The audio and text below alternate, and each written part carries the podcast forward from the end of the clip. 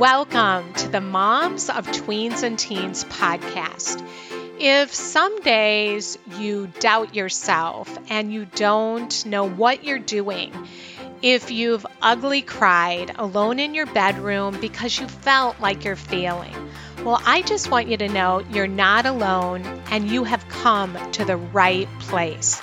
Raising tweens and teens in today's world is not easy, and I'm on a mission to equip you to love well and to raise emotionally healthy, happy tweens and teens that thrive. I believe that moms are heroes, and we have the power to transform our family and to impact future generations.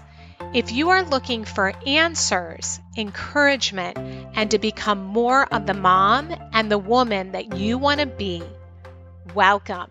I'm Cheryl Gould, and I am so glad that you're here.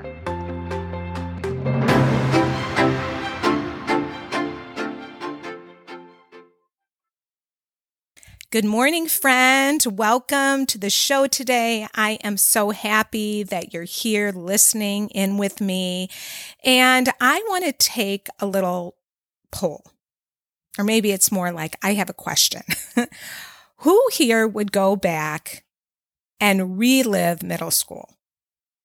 I don't think that anybody right now is raising their hand wherever you are in the car, walking down the street, I don't think many of us would raise our hand.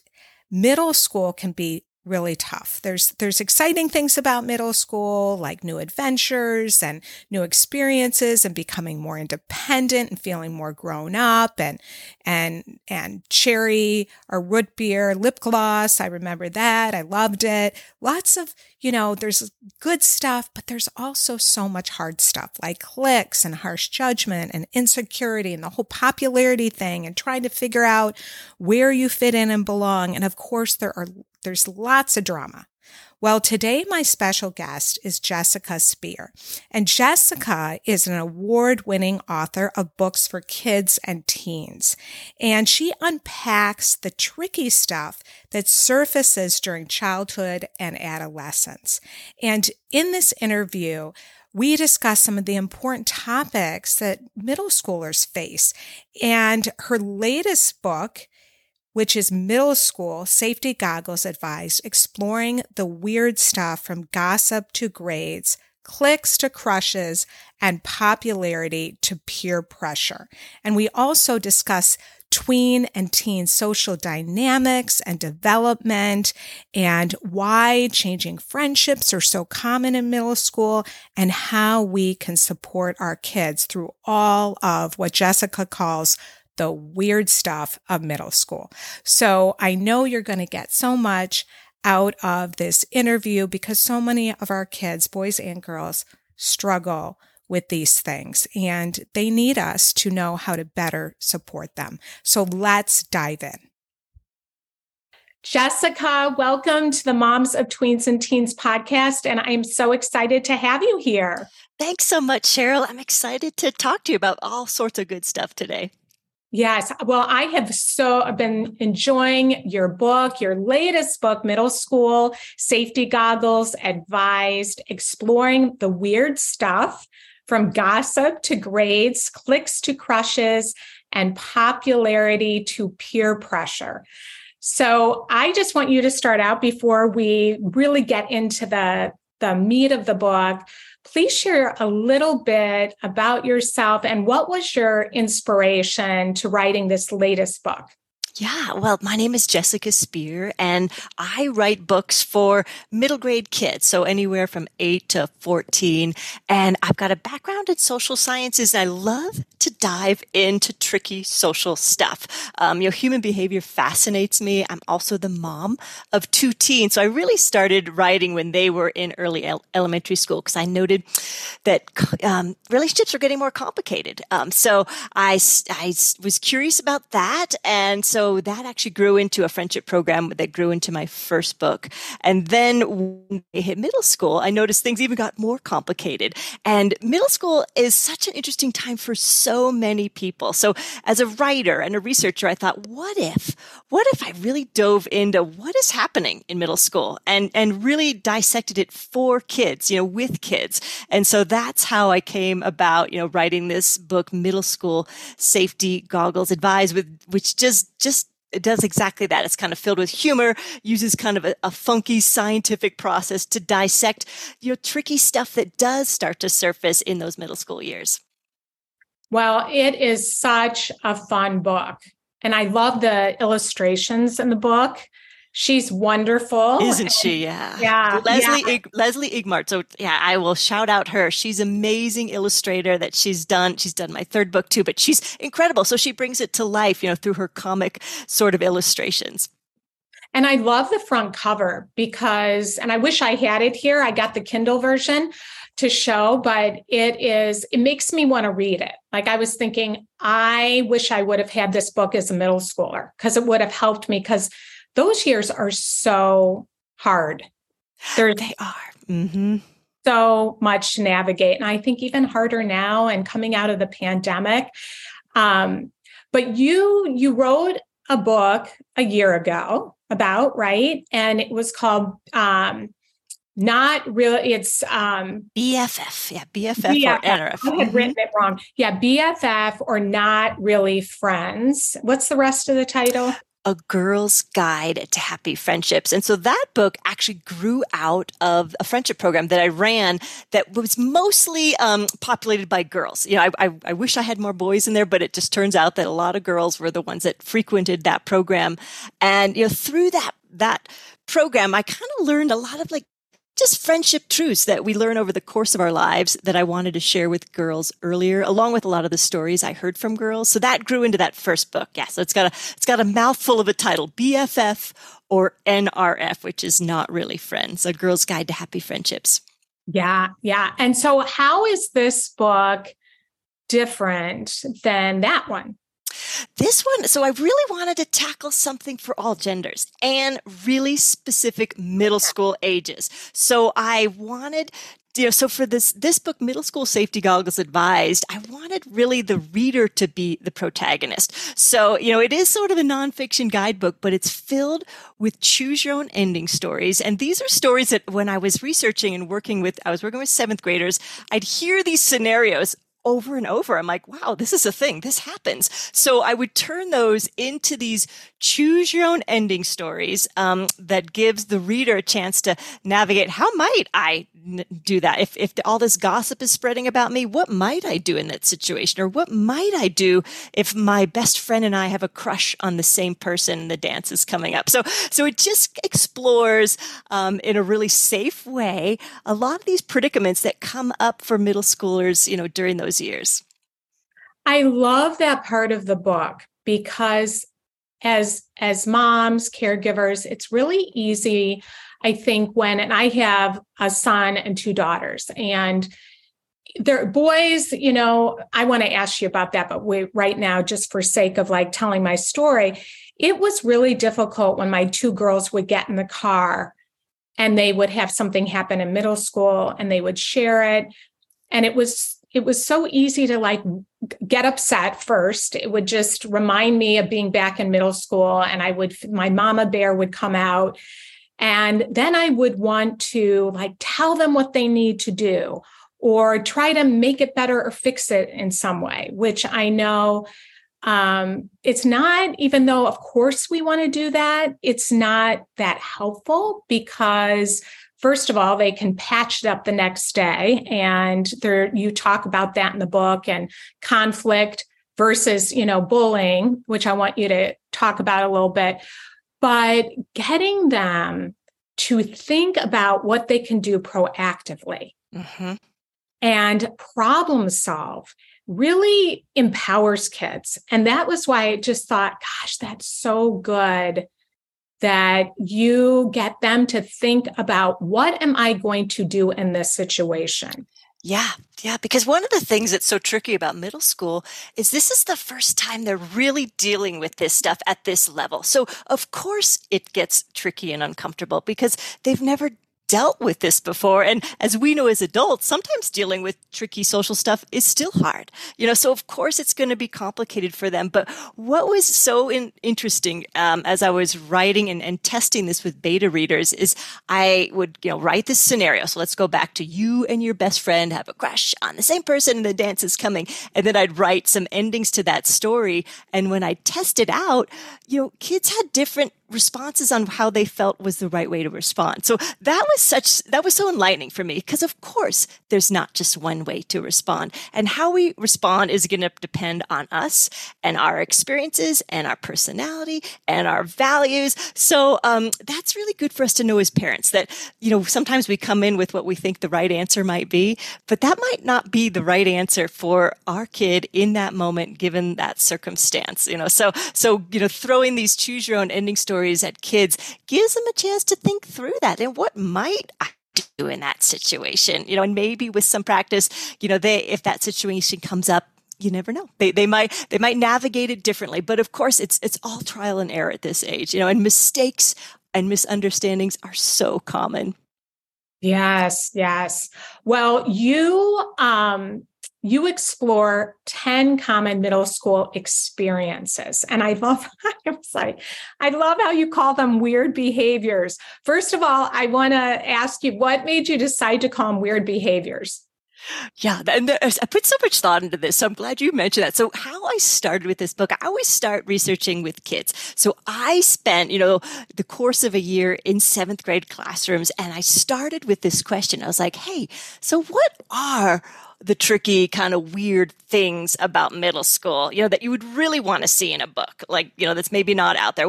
And so I use that word because I don't want to say, I don't want to, you know, say that they're bad or good or anything. They're just, you know, I could have said different. I could have said tricky, but I thought weird because you know, what I was hearing back from them is they are a little weird and uncomfortable. So, so it started with that question, me asking students, you know, what is the tricky, weird stuff that happens in middle school? And that kind of opened the floodgates. I got all sorts of responses.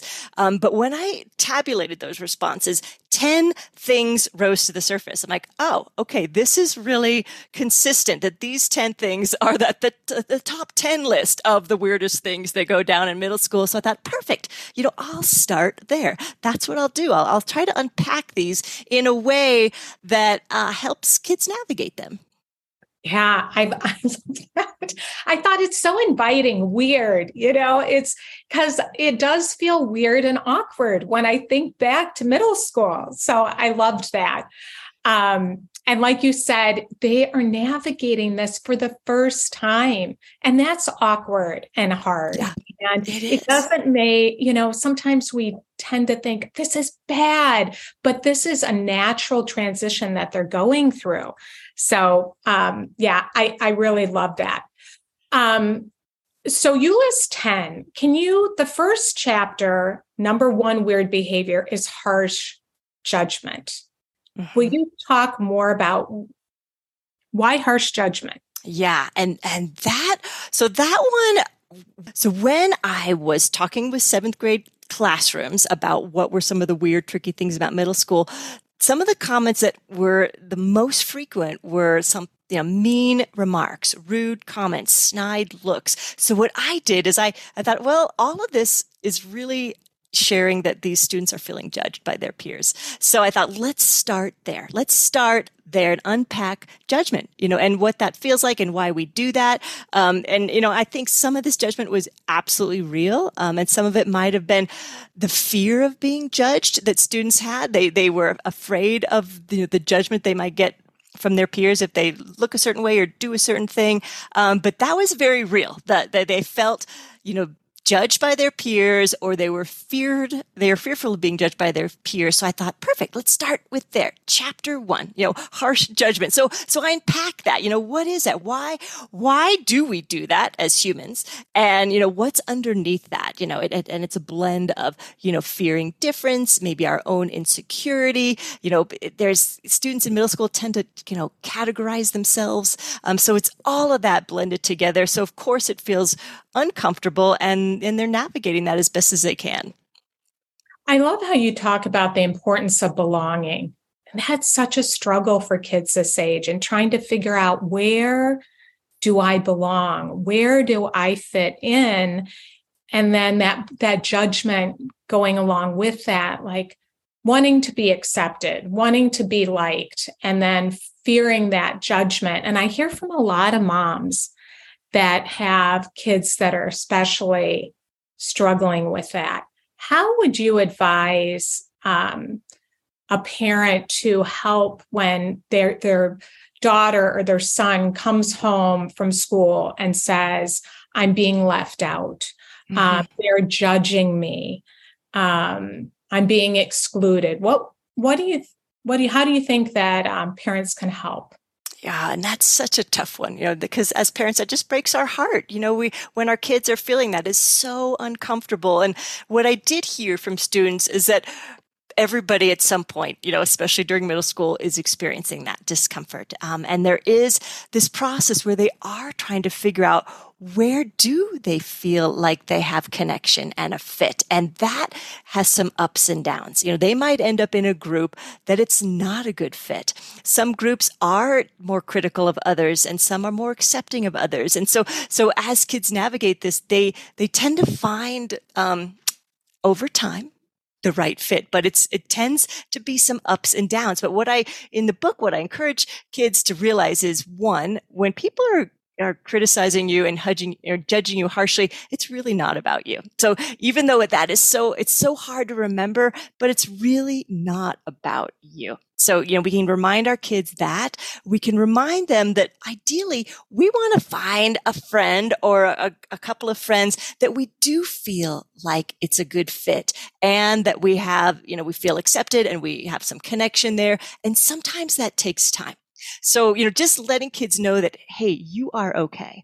And, you know, this, this take, this process takes time. You know, keep at it, you know, keep looking for the friends that, that light you up rather than the ones that bring you down. Um, so just encouraging them in those ways, but knowing that, you know, this is, a real common thing in middle school you know so so as parents we can ground ourselves you know try to stay as as calm and grounded as we can and as loving and supportive and hear them let them process those uncomfortable emotions and just guiding them to keep looking out for those friends that feel like a good fit I love that you're saying that. And I was watching as I was preparing some of the videos that you've done and things to say, things that we tend to say as parents and then what not to say and validating their feelings and not minimizing like that rather than you know trying to talk them out of the hurt saying you know wow that i can see how that hurt mm-hmm. and yeah. yeah. i thought that was so good so they can go to your youtube channel or your website as well which we'll we'll share we'll share your website um, when we're you know when we're towards the end. But i was i was wanting you to share um, with our listeners because you make such a good distinction between conflict and bullying. And it's it's easy when they come home and they tell you how they've been hurt to you know to get really emotional as a mom. And so how do we discern the difference yeah, and and this this happens a lot because sometimes we we jump right to oh that's bullying when it's actually a conflict that kids are are trying to figure out, you know, the skills to navigate conflict in healthy ways. And let's face it, a lot of adults still don't have great skills to navigate conflict in healthy ways. So when I say conflict, I'm I'm I'm talking about this is a strife between people or people within a group, some sort of strife. It could be it could be um, somebody actually did say something really mean and and really offended and hurt somebody. But I'm going to put that all in you know the conflict bucket it tends to be, you know, both sides. Um, um, it's not super aggressive, maybe. It's one time. Um, and, you know, it just needs some sort of resolution healing. Okay. So that, and, you know, the, the, the, people involved tend to be on an equal playing field as far as like status and power. So where that gets different from bullying is there is a power differential. So one person might have more social status or physical power. Um, so there's there tends to be some sort of difference in power and it feels very one way. So one person is being targeted and it's pretty aggressive. It's, you know, pretty mean. Um, and it, it goes on over time. So it's not just kind of a one and done. It's, it seems to ha- be happening over time. So that is, sounds to me like a case of bullying where some intervention does need to happen and, and we need to get some help for that. But if it's a case of conflict, you know, that's an opportunity for us to think about what is a way to our kids navigate conflict. You know, and sometimes it is putting a boundary down or maybe putting some space in that relationship or speaking up. Um, so there's all sorts of ways that we do resolve conflict, but it's important to know the difference so that we can help our kids learn the skills for the inevitable conflicts that they will have, you know, with their peers. Yeah. One thing that I really noticed with my daughters is the drama piece, which you talk about and coming getting in the car and they'd had conflict but it was usually like one friend got upset with them so then told another friend and then the other friend told you know came back to them and then there would be this drama. And i i remember i did it did not do it well with my oldest. But by the time my youngest came along nine years later, I had learned a few things. And I was like, wow, what did you do? Like that must have hurt. And she's like, yes, it did. And I'm like, well, what do you want to, you know, just ask it open ended questions. And I was always surprised by pickup time the next day when she would get in the car and tell me she was okay with that friend. Mm-hmm. Now we know that's not how it always goes, but I was still really feeling it, was thinking, gosh, don't hang out with her anymore, and didn't learn not to say that, and that that they had worked through that conflict. Yes. And that is what you're really talking about is how do we help them to navigate through the conflict? Yeah. And I love that you mentioned your reaction because I would do that as well. You know, I think, oh my gosh, you know, I would, I would go back and ask and, and think that this is going to be an ongoing thing. But often for, for, you know, young kids and preteens, it might be water under the bridge. So, so what I heard once that was so helpful to me is don't dig for pain. You know, so like if they're not talking about it anymore, don't dig for pain. Just they have moved on. We need to move on from that too. But, you know, getting back to something that I do see you know triggered a lot of conflict in middle school is what you said so so there is some strife in a group and so there's you know say something goes on between two members of a you know a small social group they all start talking. You know, so one person talks to somebody else, the other person talks to somebody else, and now the group is involved. You know, so and it feels like they're being gossiped about. Gossiped about. People are talking behind their back. Um, so that that scenario fueled a lot of drama. So, in fact, I put this in the same chapter. The chapter is gossip and drama o drama because I found those two very much tied together. So, what I like to talk to kids about is different kinds of gossip. You know, so in middle school, it's supernatural and as humans, for us to know what's going on with our peers. You know, so so there's kind of informational gossip, which is like who has a crush on who and who's fighting and who got expelled. But then there's another kind of gossip that is actually people that are avoiding directly, you know, being resolving conflict with somebody. So instead of directly resolving conflict, they're circumventing and talking to others. So if we could help our kids see that, find a different safe space to talk it through because because this is the first time they've maybe dealt with this they do want to talk it through. You know they want to talk it through and and process out loud and maybe get some validation.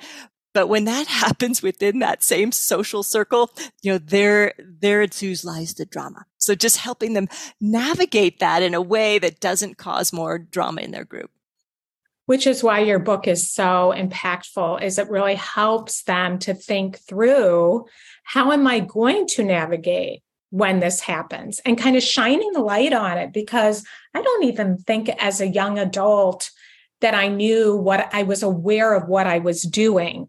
That rather than and even as an adult it's hard to go to somebody and say wow when you said that that you know hurt my feelings. And i found that i usually misunderstand what they were actually saying. I just assumed, even as an adult. But in my early 20s and roommates, you know, rather than go to them, it was so easy to go to the other roommate and say, Can you believe that she did that?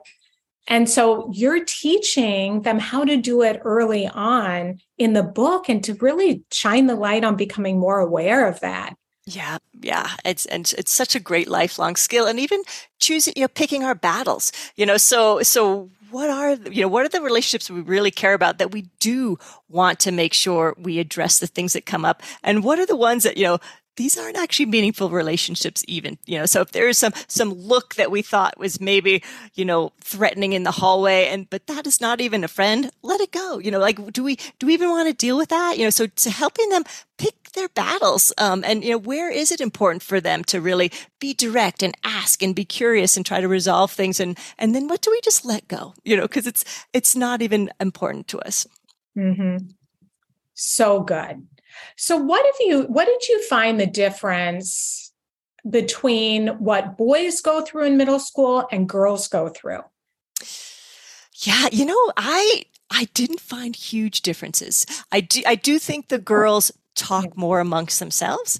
Um, but I think the experiences are fairly similar. So I, and when I was researching this book, I would meet with small groups. I'd let kids, you know, write things down privately, you know, so I could get information in all sorts of ways. Um, and I didn't find huge differences, which is why, you know, all the quotes in the book, I don't even attribute to a name or a gender. It's just somebody said this about this, you know, about gossip or popularity. I just, I just wanted to share those voices. So I wasn't finding huge differences. You know, maybe with girls, it might play out more, um, you know, because they are talking to their girlfriends more about, we talked about, you know, trying to resolve things more you know, cir- you know, circumvent their friends and, and talk through situations like that. I saw maybe a little bit less with boys, but all the kids were concerned with the same things. So that to me was really interesting. You know, I, I didn't find I didn't find the boys weren't experiencing these things at all because they certainly were.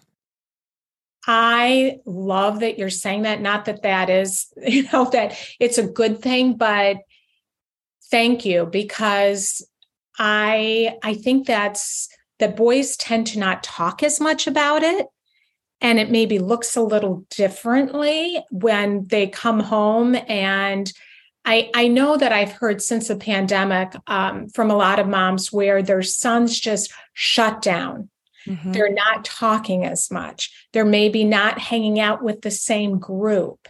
And knowing how to talk to their sons about it, where they're not maybe talking as much as the girls are. And, you know, and how you even deal with that. What would you say the mom or son's shutting down? He's maybe not hanging out with the same group. Um, what have you found that have were boys saying what they would want when you were interviewing them? You know they they did like talking about it. And maybe because i was you know not a parent you know or, or their teacher i was just there you know sincerely curious about their experience. So they did they did share with me um, especially you know privately when they wrote down notes. So you know when, when they didn't have to speak in front of the group and they wanted to share something a personal story.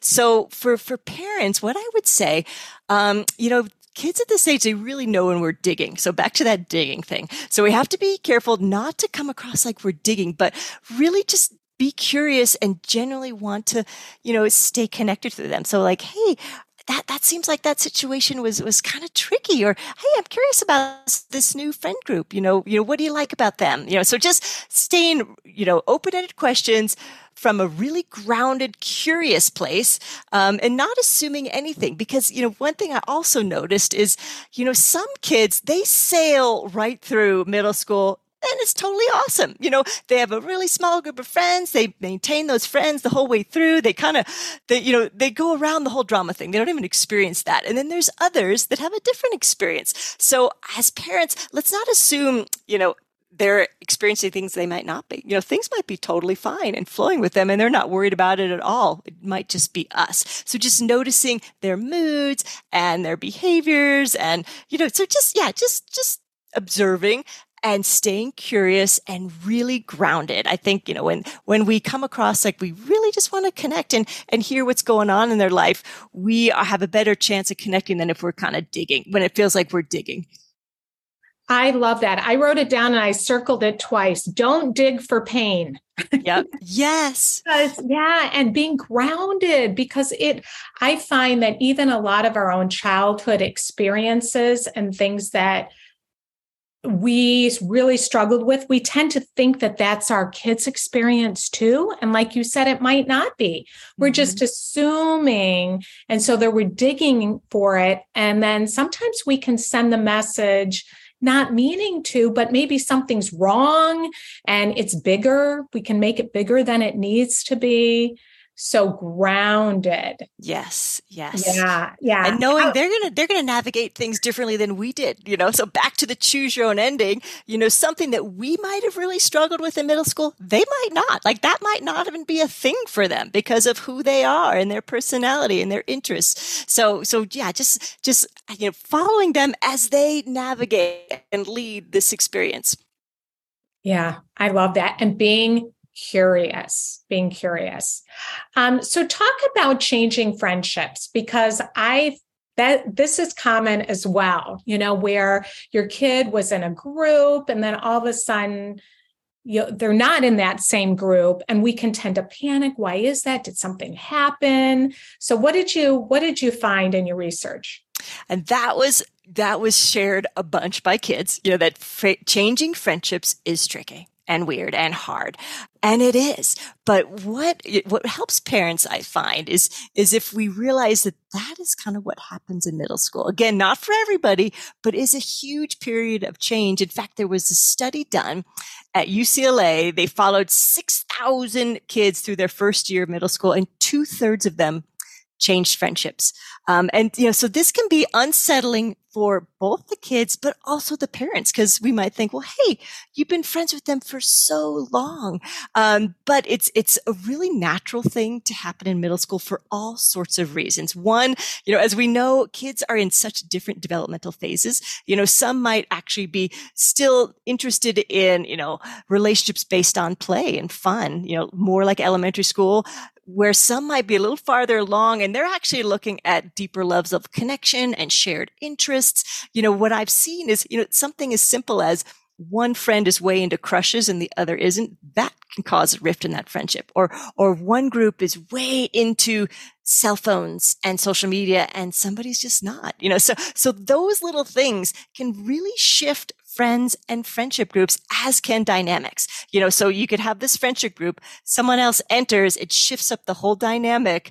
And, you know, that might break things apart too. So just knowing this is normal. It happens. You know, what's happening is kids are fig- they're starting to explore their own identities. They're starting to figure out how to be a good friend. They're starting to figure out what to look for in friendship. Um, and, you know, change is the norm. So just being okay with that, letting them, letting them navigate that now. I'm not saying it's comfortable, you know, because again, we're in this stage where more kids want to be accepted and belong more than anything. So if they're in the midst of a friendship change, that can feel really unsettling, you know, both for the kids and the parent. So it's not comfortable, but it's really normal. And what I've seen over the course of, you know, the middle school years is they tend to eventually find a good fit. You know, might take a few, a few groups and a few friendships, but they tend to find you know, a, a, friendship where they do feel like it's a good fit. And that's what we want for our kids, right? We want our friends to have friendships that feel like a great safe place for them. You know, a place where they do really feel like they are accepted and they belong. Yeah, I love that being able to normalize that. And it's interesting because they can sometimes go through uh, where they're not friends with a certain friend group, but then high school, they might come back into that that that friendship again.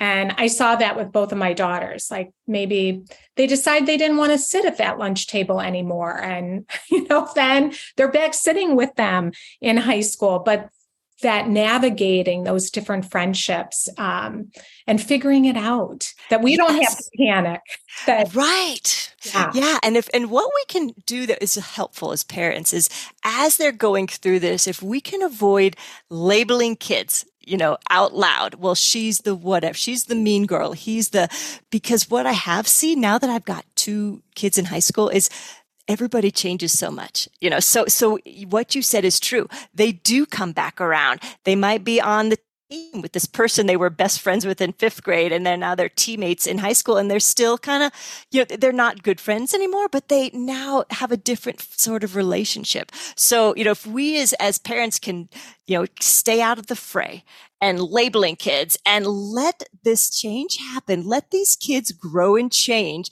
because they are different people. By the time they get to high school, I'm, I'm always blown away. I'm like, wow, that's so and so, you know, because they're so different and they've learned and they've grown and they've changed as we all do over the course of our lives. But I feel like during, you know, these middle school years, it just happens so fast. Um, you know, there's so much change going on and then it kind of settles out. It settles out.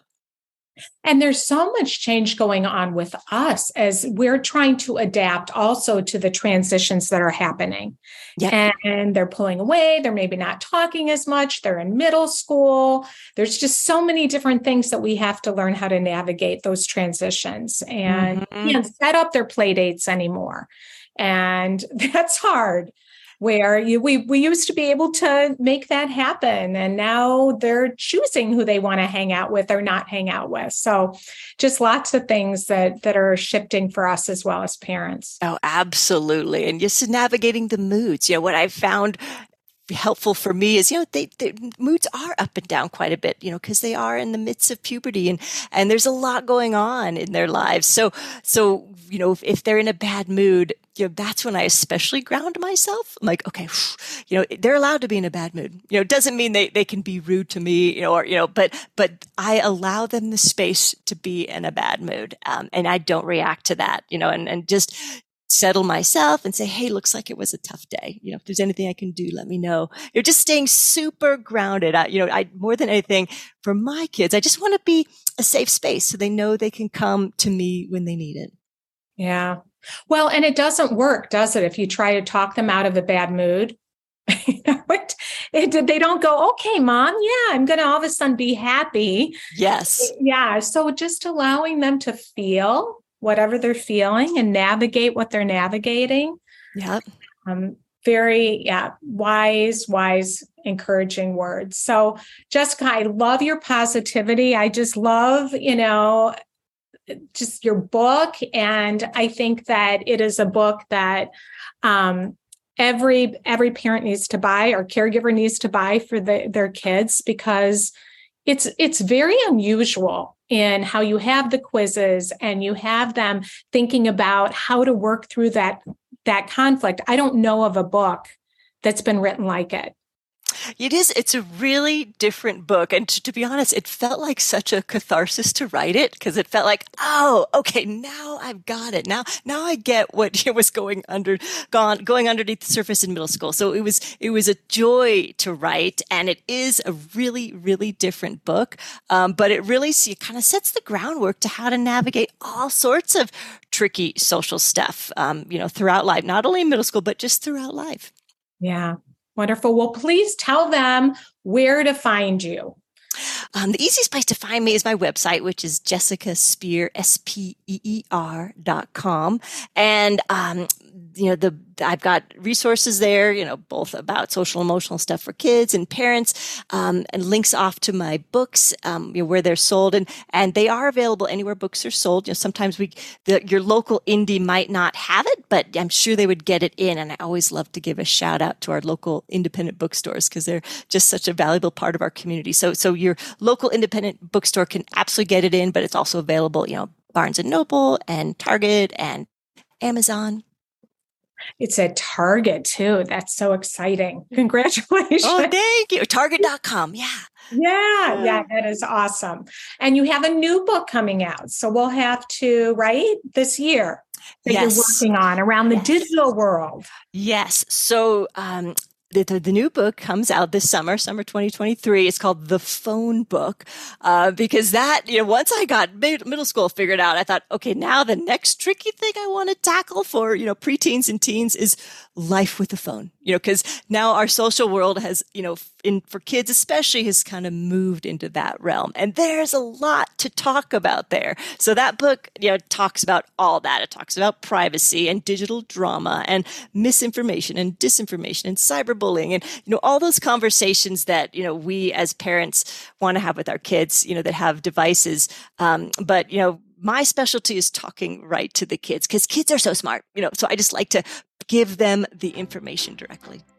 Yeah, and they and they can contact you because you also speak at schools, work with kids um, on these issues, and getting them to talk about it. Because I was reading some of your reviews and just how comforting it is for the kids to know they're not alone and yes. to get them talking is huge. I think for mm-hmm. all of us to know we're not alone in our challenges and struggles and something is not wrong with us. So yes. you do that as well, right? Oh, yeah. To reach out and you've done online stuff in person. Absolutely. I always love to, you know, connect with classrooms, connect with schools, you know, do programs at libraries. So if there's any way I can jump in and help, you know, that's one of my favorite things to do is actually be on the ground working with kids or, you know, speaking with parents. Yeah, wonderful. Well, Jessica, thank you so much for coming on and we'll have to have you back once your book, your new book comes out. Oh, I'd love it. We could talk about the phone book. There's lots to talk about there. Oh, gosh. We need lots of help with that. yeah. well, thank you so much for having me, Cheryl. It was such a joy to chat with you. Well, that's it for today. And thank you, friend, for joining me. And I just want to thank you for being here and for hearing from so many of you. I get so many emails and it makes my day. I just I just love connecting with you and a couple of things before we go. Wednesday mornings at 9, 9 a.m. on the Moms of Tweens and Teens uh, Facebook business page, I do a live where I answer your questions. And a lot of you join me during that time, so I get to connect with you and get to know your name. Also, I, I recommend that you sign up for our newsletter, momsoftweensandteens.com. Go there if you have not get on our newsletter. I share free resources. You'll hear about workshops coming up and uh, just so much that is available to you. So I I'm on a mission, our team is on a mission to support you during the middle school and high school years and to be able to support our kids.